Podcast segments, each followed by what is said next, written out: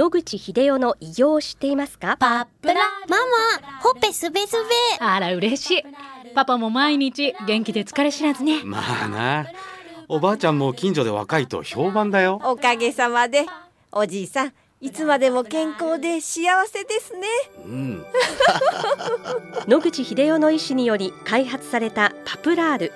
老化や万病のもと活性酸素を分解してあなたの健康を守ります80年のロングセラー使い続けた人が知っている安心の品質と効果。その悩みいつまで我慢しますか？まずはお試しを。お問い合わせは東洋厚生製薬所へ。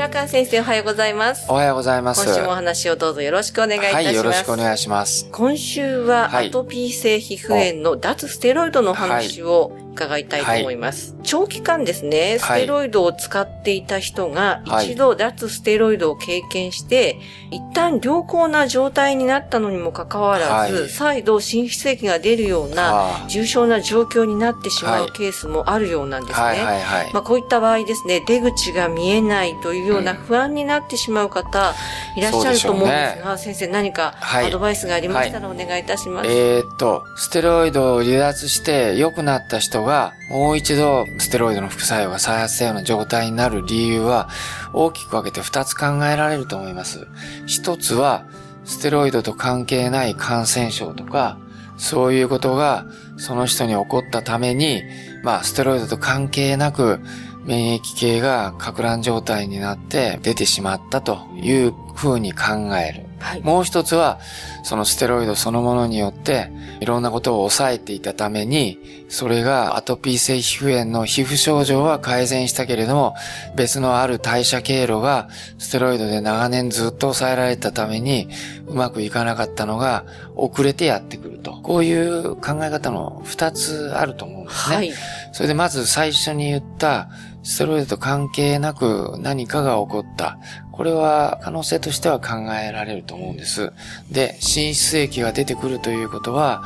その皮膚で炎症が強く起こってるということになりますので、まあ、炎症の原因としては、やはりもう一度アレルギー性の炎症が起こったか、何らかの形でウイルスや細菌の感染が起こったために再発していると。いう可能性があるので、もし何だったら細菌の感染によるものだとしたら、まず血液検査をして、そういう可能性があるのかどうか、ウイルスの抗体が見つかるか、あるいは CRP という急性炎症がやっぱり上がっているのかどうかとかを見た上で、ドクターが抗生剤を投与してみる、あるいは炎症を収めるような道具を塗ってみるというような形で、短期で勝負できるものをやってみて、それで収まるかどうかを判定するというのが、はいまあ、こういうことに対する対処法であると一義的には思いはい。ます。そこでもう一度ステロイドを使うっていう選択肢はありますか？うーん、それをやっても止まらないときは、ステロイドを使って止めるっていうのもあるかもしれません。っていうのは、やはり、労働年齢に非常にアトピー性皮膚炎の人は多いわけです。彼らの最大望むことっていうのは、労働現場で支障なく自分の仕事ができることを第一義的に望むから、ステロイドをどうしても使うわけですね。でないと、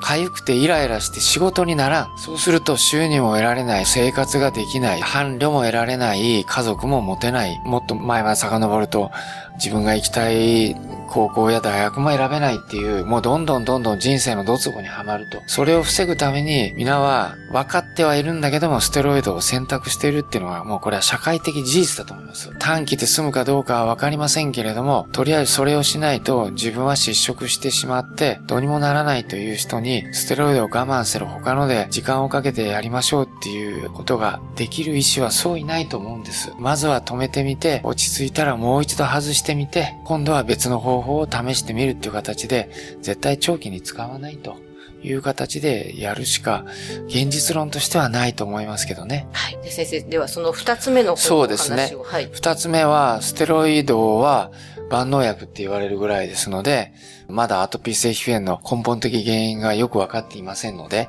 どこを抑えたから良くなったのかわかりませんけれども、いろんな意味で炎症に関わる代謝酵素をホルモンの出を抑える、そういうことをやってるわけですね。いろんな代謝経路はステロイドで長年抑えられて、その影響が出てくる時間も違うと思うんですね。遅れてやってきた代謝経路の副作用が後から出てくるということも十分考えられます。先ほどの例ではないですけども、ステロイドをもう一度塗ってみて、それで止まるようでしたら明らかにステロイドの副作用で、また同じことが起こっているということがわかりますので、ステロイドを外して他のもの、炎症をとどめる薬に変えるには何がいいかってことですね。私お話に使わせてもらっている安定要素水っていうのは非常によく炎症を抑えるってことが分かっています。アトピー性炎と関係ありませんけども、脳梗塞や脳出血が起こった時に直後に飲むともうほとんど綺麗に後遺症なく片付けることができるということが知られています。血液検査をすると急性の炎症反応が急速に良くなって使わなかった時に比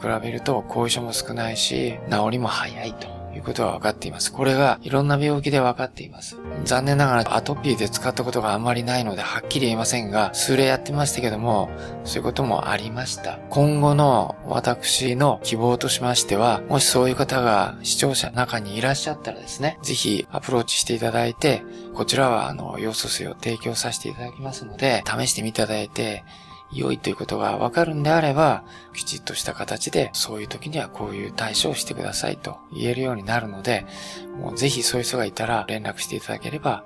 試してみることは可能なので、ぜひやってみたい研究であるとは思います。はい、もし、あの、ご相談いただける方がいらっしゃいましたら、赤坂フローレクリニックまで、ご連絡いただければ、あの、対応するようにしたいと思いますので、はいありがとうございます。ぜひいらしたら勇気を持ってやっていただけたらありがたいかなと思います。はい。